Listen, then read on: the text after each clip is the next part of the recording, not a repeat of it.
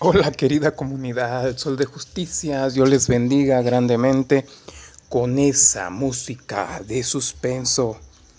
Hoy, tu servidor Alejandro Castillo Herrera, que después de mucho tiempo estuvo ausente por cuestiones personales y que se tienen que realizar.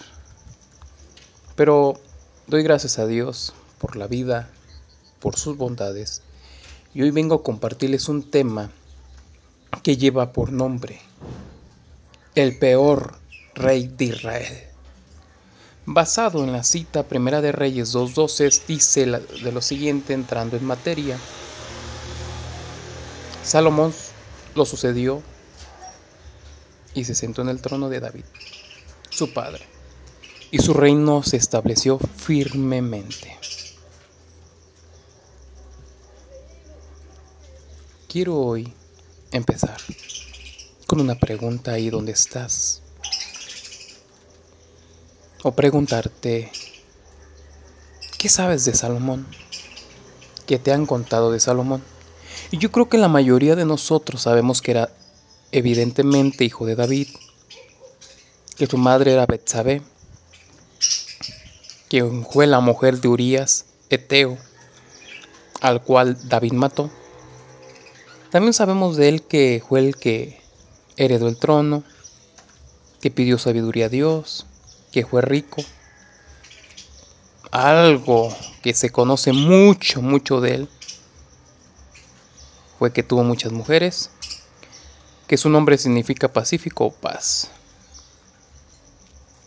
También, pero sin embargo, también quisiera agregar en mi contexto personal y en el contexto bíblico, quisiera agregar también que Salomón fue uno de los peores reyes de Israel, lleno de soberbia, de paganismo y de un corazón desviado y sin respeto por las sanas y por la escritura de Dios.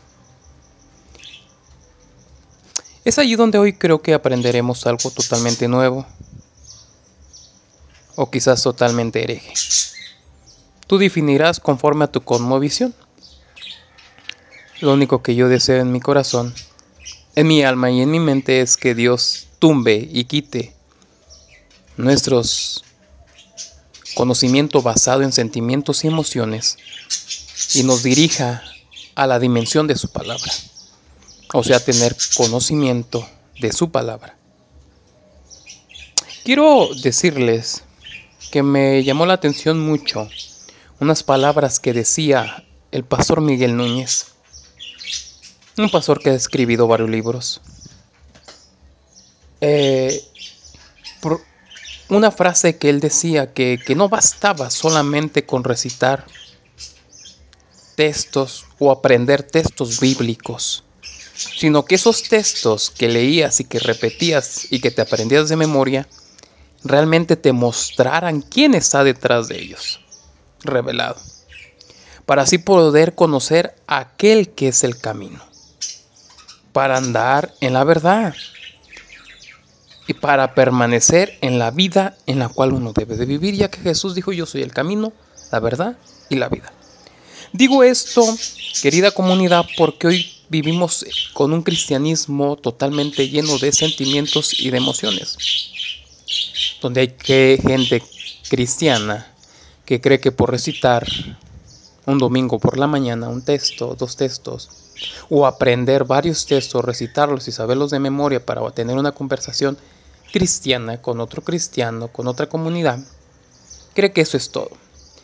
Sin embargo, hoy quiero que a través de este pequeño tema, pequeño estudio, reflexionemos. El objetivo de esto es que usted y yo volvamos y sigamos y perseveremos en escudriñar la palabra de Dios. Número uno, un rey como Dios manda. Para hablar de Salomón hay que ir un poco más atrás, antes de que el pueblo llegara a la tierra prometida. Moisés le dio a los israelitas un montón de instrucciones por parte de Dios. Entre ellas Moisés les explicó cómo debería ser un buen rey. Un rey como Dios manda. Lo más interesante de esto fue que años más tarde Salomón, sí, escuchó bien, Salomón fallaría en cada uno de los puntos que, Dios le ha hablado por Moisés. Es allí donde quiero que usted ponga atención.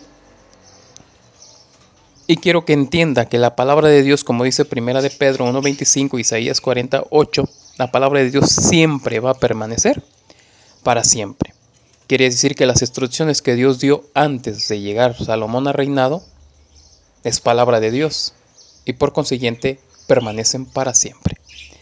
Vamos ahí, ahí donde estás puedes ir conmigo a Deuteronomio capítulo 17, versículo 14 y 20 que dice de la siguiente manera, estás por entrar en la tierra que el Señor tu Dios te da. Cuando tomes posesión de ella y te establezcas ahí, tal vez te, se te ocurra pensar, deberíamos tener un rey para que nos gobierne, tal como tiene las naciones que nos rodean. Si tal cosa sucediera, asegúrate de designar como rey al hombre que el Señor tu Dios elija. Tendrás que nombrar a su hermano israelita, no podrá ser un extranjero. El rey no deberá construir grandes establos para sí, ni enviar su gente a Egipto para comprar caballos, porque el Señor te ha dicho nunca vuelvas a Egipto. El rey no deberá tomar muchas esposas para sí, porque ellas apartarán su corazón del Señor. Tampoco deberá acumular para sí grandes cantidades de oro y plata. Cuando se siente en el trono a reinar, deberá producir una copia de este conjunto de instrucciones en un rollo en presencia de los sacerdotes levitas tendrá esa copia siempre consigo y la leerá todos los días de su vida. De esa manera aprenderá a temer al Señor su Dios al obedecer todas las condiciones de esta serie de instrucciones y decretos. La lectura diaria impedirá que se vuelva orgulloso y actúe como si fuera superior al resto de sus compatriotas. Y también impedirá que se aparte de los mandatos en lo más mínimo. Además, será una garantía de que él y sus descendientes reinarán por muchas generaciones en Israel. En el reinado de David, o el reinado de David duró 40 años. En ese tiempo hubo muchas guerras. Tuvo David muchas guerras en contra de pueblos de alrededor. Pero al final de su reinado terminó con algo de paz. Entonces, pues, el comienzo del reinado de Salomón fue pacífico. Pero ¿cuál fue el precio de esta paz? Pues el primer acto de Salomón fue acabar con los que podían poner en duda su autoridad. Primero mató a su hermano Adonías, después a Joab, hijo de mano derecha de David su padre, y después a Simeín, quien había hablado de los abusos de David su padre. En fin, como Salomón tenía, no tenía gastos enfocados en la guerra, pues gastó toda su energía en formar un aparato imperial. Ya no tenía excusas de la guerra para gastar los impuestos, o el dinero del pueblo. En eso, él lo hizo para hacer obras públicas, especialmente tres en la ciudad de Jerusalén. Número uno, la muralla de la ciudad. Dos, el templo de Dios. Y tres, el palacio. El templo de Salomón es muy famoso. En pinturas, fue una grande estructura que en los tiempos de atrás fue una de las grandes maravillas del mundo antiguo. Acorde a primer libro de Reyes 6, capítulo 6. El templo medía 27 metros de largo, 9 metros de ancho, 13 metros de alto y tardaron 7 años en construirlo. 7 años en construirlo. No deja de ser algo sorprendente, sin embargo el palacio de Salomón era mucho más grande y majestuoso que el mismo templo. Según primero el libro de Reyes, capítulo 7 en adelante, tardaron 13 años en construirlo, casi el doble que el templo. Y aunque no tenemos todos los detalles de la construcción, queda claro que el tamaño del palacio era entre 10 y 20 veces más grande que el mismo templo. O sea, todo lindo con la casa de Dios, pero digamos, todo. Pero Salomón hizo una casa para él mismo muchísimo más grande. ¿Qué cosas? La gente tiene la idea de que Israel vivió un periodo de gloria durante el reinado de Salomón. Sin embargo, si eso hubiera sido así, los israelitas hubieran estado muy tristes al enterarse de su muerte. Pero la Biblia no dice eso. Cuando Salomón se murió, el pueblo decía que había sido un amo muy duro y que los había cargado con trabajos muy pesados y les había cobrado impuestos muy altos. Acorde a Primera de Reyes 12, del 2 al 4. Entre otras palabras, el mismo pueblo creía que Salomón era un tirano. No parece ser la descripción de un tiempo glorioso o de un pueblo feliz. Bastante diferente de lo que al menos yo, comunidad, antes entendía de Salomón. O quizás de lo que tú entendías hasta hoy. Para ello, es importante que nosotros dejemos de escuchar sin escudriñar. ¿Cómo así? Nosotros podemos escuchar pláticas, predicaciones, estudios de otras personas como tú lo estás escuchando en ese momento. Pero si mi estudio, tu plática, tu charla, tu conferencia, tu predicación, tu sermón, no revela a Cristo, no revela la palabra de Dios, es basura. Sí, perdón por la expresión, pero así es. Esto que usted está escuchando puede pasarlo bajo la luz de la Biblia y definir una cosa u otra. Sigamos adelante. Ah, antes de eso quiero citarte 2 de Pedro 1.20, que dice, estén entendiendo primero esto, que ninguna profecía, escuche bien, ninguna profecía de la escritura es de interpretación privada. Significa que tú, aunque no seas pastor, líder, apóstol, ungido, no importa el título en esta tierra o el título bíblico que tengas. No importa porque la profecía, la palabra, no es de interpretación privada. O sea, es para todos. Capítulo número 2. Poligamia, idolatría y sacrificios humanos. Ahora quiero que nos preguntemos otra vez, ¿quién fue Salomón? Acorde a la primera instrucción de Moisés dice que el rey de Israel no debería ser un extranjero. Es verdad que Salomón fue un israelita de pura cepa, pero aunque Salomón nació y creció en Israel, se hizo extranjero por elección. Usted dirá, ¿de qué manera? Bueno, con mujeres. Moisés también dijo, el rey no deberá tomar muchas esposas para sí, porque ellas apartarán su corazón. Sin embargo, la Biblia en Primera de Reyes 11, del 1 al 3, dice que Salomón amó a muchas extranjeras y se empecinó en amarlas. Además de la hija de Faraón, se casó con mujeres de Moab, de Amón, de Edom, de Sidón y de los etitas. En total tuvo 700 esposas de cuna real y 300 concubinas. Pero necesitamos un poco de contexto para entender esto. En la cultura del antiguo cercano oriente, tener muchas mujeres era sinónimo de estatus. Cuanto más grande y rico era el rey, más grande era su, e. era una forma de demostrar su poder, virilidad. El texto también dice que las esposas eran de cuna real. ¿Qué significa esto? Que se casó con princesas de distintos pueblos. En ese tiempo, el matrimonio era la forma más común de establecer alianzas políticas, económicas entre los reyes de la antigüedad. Salomón no solo se casó con mujeres de otras naciones, sino que además adoptó sus costumbres, incluso sus dioses. Salomón rindió culto a Storren, la diosa de los sidonios. Incluso construyó un santuario pagano para Quemos, el detestable dios de Moab, otro para Moloch, el detestable dios de los moabitas. Salomón construyó estos santuarios para que todas sus esposas extranjeras quemaran incienso y hicieran sacrificios a sus dioses. Acorde a Primera de Reyes, capítulo 11, versículos del 5 al 8. En un contexto como este, hacer sacrificios a los dioses es algo mucho más terrible que un ritual. El texto menciona al dios Moloch, lo que significa que esos rituales incluyen sacrificios de niños, una práctica bastante habitual en los pueblos cercanos a Israel. Dios había prohibido explícitamente, tú no adorarás al Señor tu Dios de la manera que las otras naciones rinden culto a sus dioses. Deuteronomio 12:31. Llevando a cabo en honor de ellos toda clase de actos detestables que el Señor odia, hasta sacrificar a sus hijos a sus hijas en el fuego como ofrenda a sus dioses. No podemos saber qué sacrificio llevaban las esposas de Salomón al altar de Moloch, pero quizá la hipótesis más posible es también la más terrible, que podrían sacrificar a sus propios hijos. Eso pasó más adelante en la propia Biblia con el rey de Judá llamado Acaz, el cual entregó a su propio hijo al fuego en un sacrificio al dios Moloch. Acorde Segunda de Reyes 16:3. Capítulo 3. Acumulación de riquezas. Moisés también les enseñó a los israelitas que un buen rey no debe acumular riquezas para sí mismo.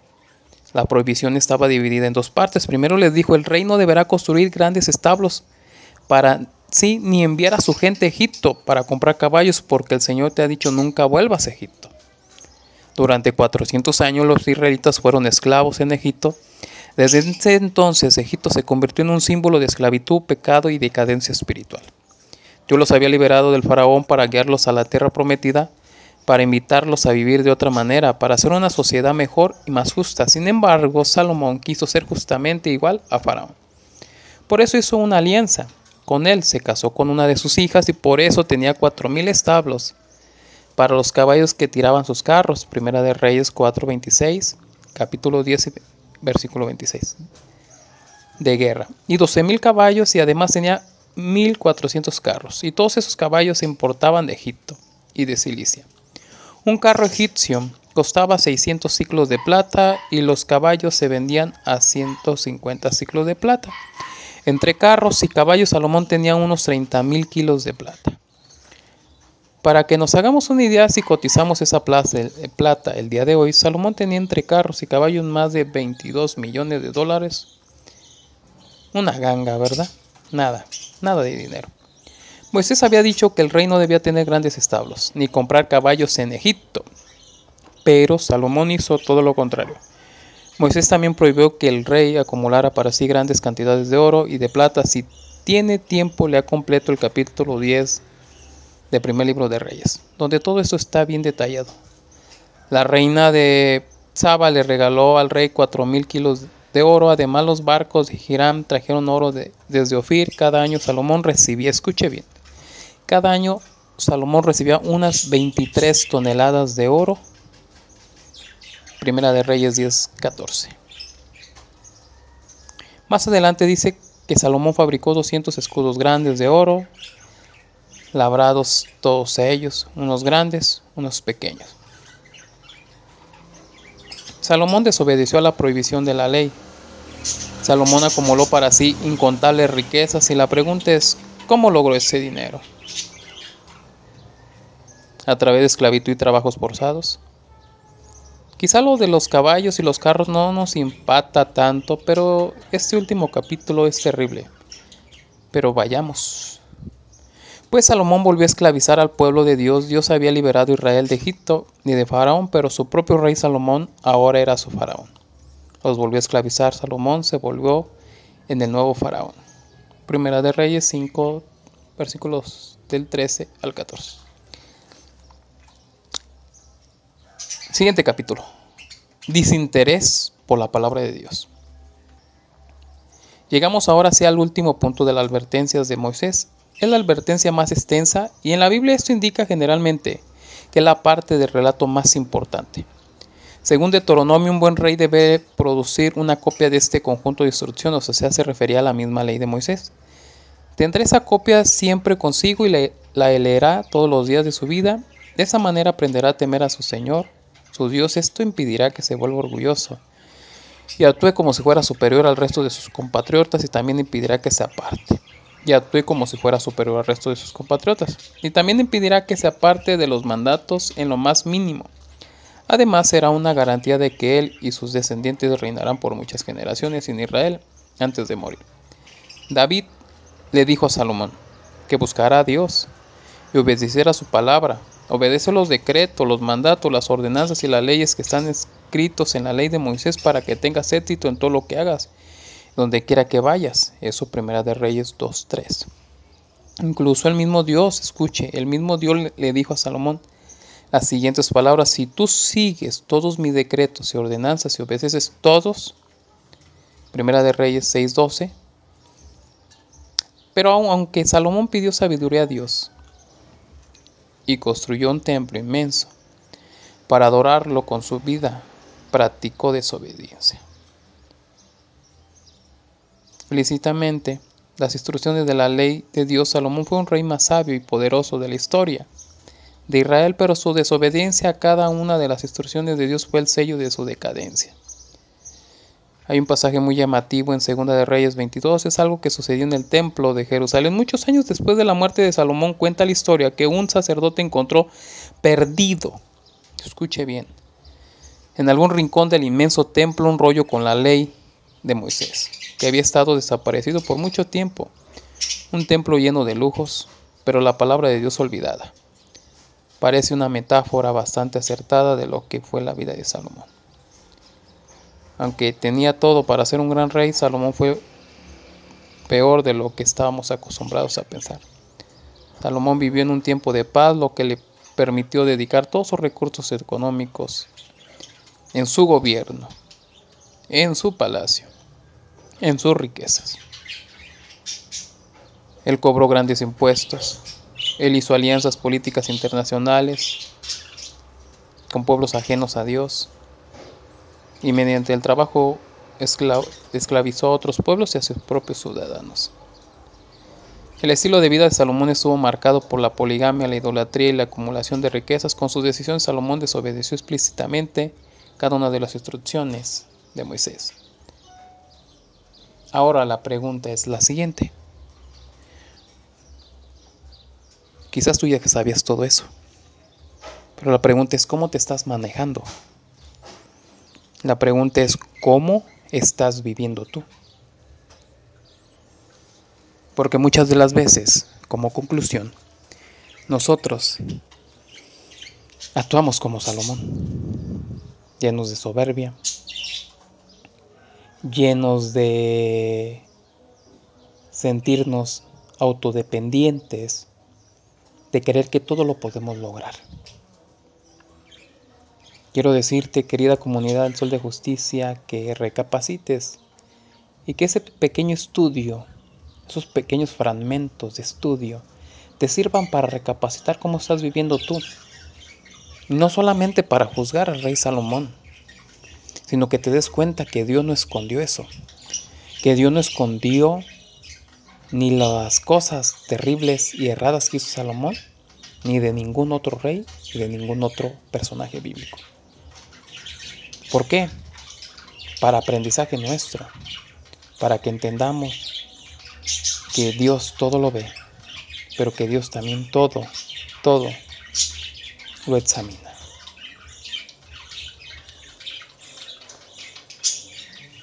Te saludo en la paz de Dios. Que la paz de Dios sea sobre tu hogar, sobre tu familia y medita en ese estudio. Shalom.